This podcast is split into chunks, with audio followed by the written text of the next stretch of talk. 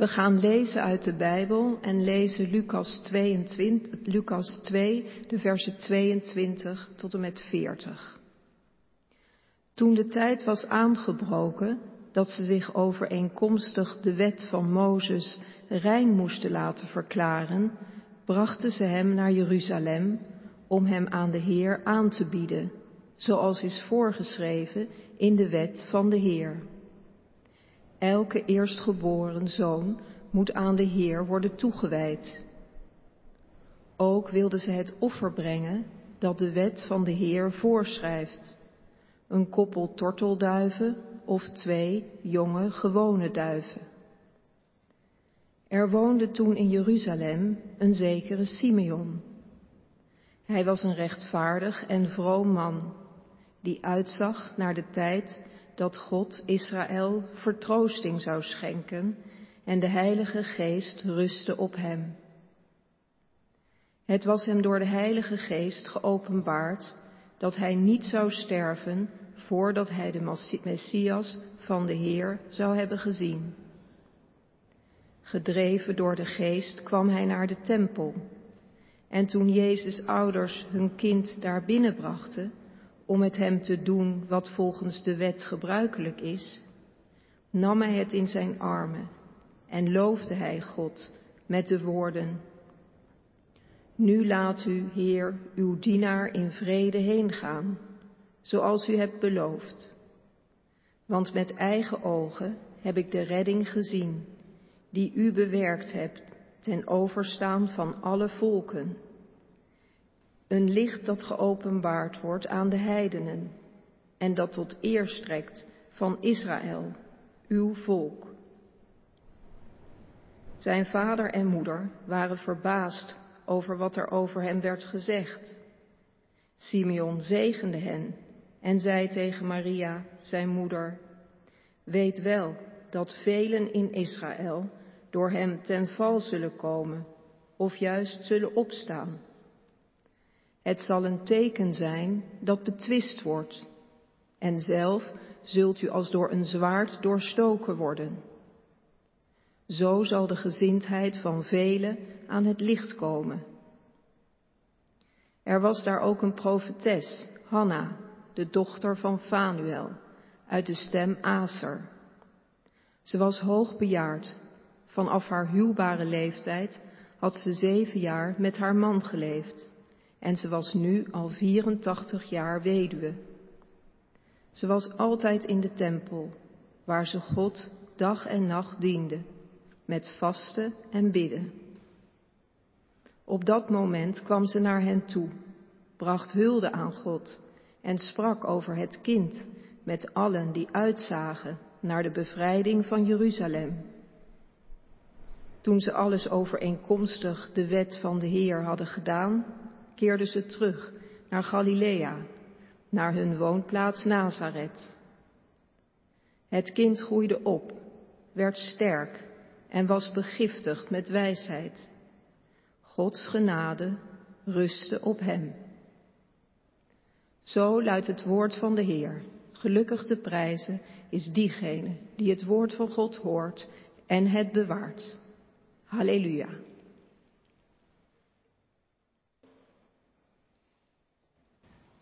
Gemeente van onze Heer Jezus Christus, broeders en zusters, het kerstfeest is voorbij, zo voelt het tenminste. In de kerkelijke traditie duurt het nog tot drie koningen, 6 januari. Maar voor de meesten van ons voelt het nu toch wel alsof het achter ons ligt. En het was een ander kerstfeest dan andere jaren. Bescheiden feestelijkheid, geen grote gezelschappen, even een jaar verlost van het grote kerstshoppen. Minder, minder glitter en meer stilte. Moeilijke stilte misschien, maar die misschien opeens toch ook wel een vreugdevolle of een veelzeggende stilte werd. Het enige wat ons is overgebleven, schreef de dichter Ilja Leonard Pfeiffer in het NRC, is de stille nacht. Ik hoop dat u ondanks alles, of misschien juist wel door alles, daarvan iets geproefd heeft. Dat het uiteindelijk ook niet gaat om de grote aantallen, maar om God die bij ons thuis komt in de stilte. En nu, vandaag lezen we, dat is vaak op de eerste zondag na kerst, het verhaal van Simeon en Hanna uit Lucas 2. In de tempel begroeten ze het kind van Jozef en Maria, het kind met Jozef en Maria. En als je dat verhaal al vaak gehoord hebt, dan kijk je daar niet van op. Met eigen ogen heb ik de redding gezien, zegt Simeon. En Hanna begint met iedereen die ze tegenkomt te spreken over de bevrijding van Jeruzalem. Ik zou u, jullie vandaag willen vragen om je weer eens te realiseren hoe vreemd dat eigenlijk is wat hier gebeurt. Want daar komt een jong stel met een kindje de tempel binnen. En wat doen wij als we een babytje zien? Dan zeggen we, wat een schatje, wat een mooi kindje. Of het lijkt op zijn vader of op zijn moeder. Als je er een grap van zou maken, dan zou je zeggen, het is wel duidelijk dat die oude Simeon de taal van de jeugd niet meer spreekt. Want zoals hij doet, zo benader je jonge ouders toch niet. En zo'n Hanna, al 84 jaar weduwe, dag en nacht is in de tempel. Dat is toch ook iemand die in het dagelijks leven een beetje uit de weg zou gaan. Babytjes zijn lief en schattig. En die reactie hebben ze in alle tijden en culturen opgeroepen. En het is goed om je te realiseren hoe buitengewoon het is dat deze twee mensen in dit kind de lang verwachte redding van Israël herkennen. En niet alleen van Israël, hij zal ook een licht voor de volken zijn, roept Simeon uit. Een onverwachte reactie. Het eerste wat hier opvalt is dat redding met zien te maken heeft. Mijn ogen zien uw redding, hebben uw redding gezien, zegt Simeon. Ja, we hebben van de reformator Maarten Luther wel geleerd dat we moeten zien met onze oren. Eerst horen naar de belofte van God, daaraan ook gehoor geven en dan ga je de werkelijkheid anders zien. Dan vallen je andere dingen op. Maar dat zien hoort er toch wel echt bij. In die volgorde. Eerst horen en geloven en dan zien. En als Simeon zegt, mijn ogen hebben uw redding gezien, dan staat hij daarin in een hele lange lijn. In de lijn van het oude volk van Israël. Christenen hebben wel eens de neiging om van geloof en verlossing iets heel geestelijks of iets heel zweverigs te maken. Een mooie gedachte, iets tussen God en jou, iets van het hart, iets van het innerlijk. En dat heeft er ook allemaal mee te maken. Maar van de synagoge moeten we steeds weer leren dat het heil van God ook heel concreet is. Je kunt het zien, je kunt het aanraken, je kunt het proeven en ruiken, je kunt het in je armen nemen. Het hele leven doet mee. Heil, dat is ook een feest, een arm om je schouder, een verpleegster die voorzichtig iemand wast, brood voor wie hongerig is, een dak tegen de kou en de regen. In een van de adventsfilmpjes van de afgelopen tijd zei Emma Lotte, ja, als het gaat om advent, om hoop, dan zit dat voor mij ook in het hele gewone. Dat je dat ziet, dat je daar de schoonheid en de goedheid in ziet. Een kind, een mooie zonsopgang, dat je leeft. Het heil is heel concreet. Mijn ogen hebben uw redding gezien. Simeon verwachtte de vertroosting van Israël, staat er. En dat God zijn volk kon troosten, daar keek het volk al eeuwenlang naar uit. En dat is een gebed, soms fluisterend, soms schreeuwend, soms flakkerend, soms helder brandend. Wat nog steeds klinkt, dat gebed om troost. Kom toch, red ons, verlos ons, Heer, ontferm u, Kyrie eleison. En in dat gebed is Simeon betrokken geweest, al die lange jaren. En misschien is dat wel Een gebed, dat gebed van Israël, wat we nu in de afgelopen tijd weer op een hele nieuwe manier hebben leren kennen in de westerse wereld. Het gevoel dat je vastzit, dat je geen kant uit kan, dat is een hele reële ervaring geworden tijdens de lockdowns.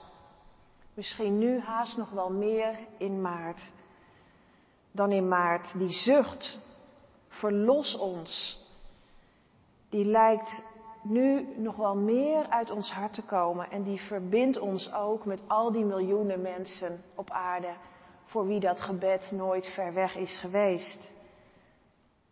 Heer, ontferm u. En waar, waar hopen we dan op? Israël leert ons Gods zegen en zijn nabijheid te zien in het hele concrete, zei ik. In de trouw en volharding van al die mensen die in de zorg werken, in de blauwe lucht en de bloeiende bomen in het afgelopen voorjaar. Misschien ook wel in het vaccin dat komt. Waarom niet? Ook dat kan een hulpmiddel zijn. Ook daarin mogen we heil zien. En tegelijkertijd beseffen we ook dat met het vaccin het onderliggende probleem nog niet weg is. Wij zijn kwetsbare, sterfelijke mensen met een begin en een eind. En daar moeten we toch op de een of andere manier ons toe verhouden. Maar belangrijker is misschien nog wel hoe we ons gedragen. Onze relatie met de schepping, ons consumptiepatroon. Ook als we het vaccin als een zegen zien, een antwoord op het gebed misschien wel, dan blijft er nog veel te bidden en te werken over. Heer, ontferm u en help mij om mij ook zelf te ontfermen waar ik geroepen word. Heil dus en redding in het concrete, in een roep, in een gebed. En opeens zien Simeon en Hanna dat in dat kind. En dat komt omdat ze al jaren in de leerschool van de Heilige Geest zijn geweest. Om dat te kunnen zien. Om de Messias te kunnen herkennen. En wat zien ze dan? Een kindje, Jezus van Nazareth, dat deelt in onze kwetsbaarheid, in ons sterven, dat ons vlees en bloed deelt. Verlossing kost ook iets. Het komt met een prijs. Aan de liefde slijt je. Hij zal een teken zijn dat betwist wordt, weet Simeon. Is dit nou de verlosser? Moet het nou zo? Er zullen mensen over hem struikelen. En jij, Maria, zegt Simeon, ook jij zult veel aan hem lijden. Verlossing, dat is God die deelt in onze pijn en in onze nood. Die zo kwetsbaar wordt als wij ons nu voelen. Een spartelende zuigeling, helemaal afhankelijk. Die deelt in moedeloosheid, in tekort, in honger en dorst, in de eenzaamheid van de dood om juist zo de macht van de dood te breken en ons te redden van onze angst voor de dood. Verlossing komt niet door controle, niet door manipulatie, niet door iets eronder te krijgen. Niet door dwang of geweld komt het heil van de Heer, maar door een kind als enkel liefde. En door zo te komen zegt Simeon, brengt hij de harten aan het licht. Dan komt ook aan het licht welke verlossing wij nou eigenlijk willen. Op welke redding wij zitten te wachten. Er zal onderscheid gemaakt worden, zegt Simeon. In je hart ook. Er zal zich een strijd afspelen, ook in jouw hart, Maria. Er zal een zwaard door je hart gaan. Ik had dat eigenlijk altijd gelezen als de pijn en het verdriet die Maria meemaakt om haar zoon als ze hem ziet lijden. Maar als je het goed leest, staat het helemaal in de context van de, de geestelijke strijd die in het volk ook zal plaatsvinden. Is dit de Messias of is hij het niet? Welke hoop hebben wij eigenlijk? En vervult hij die hoop? Zelfs Maria, of misschien juist wel Maria, komt in een heftige tweestrijd te staan.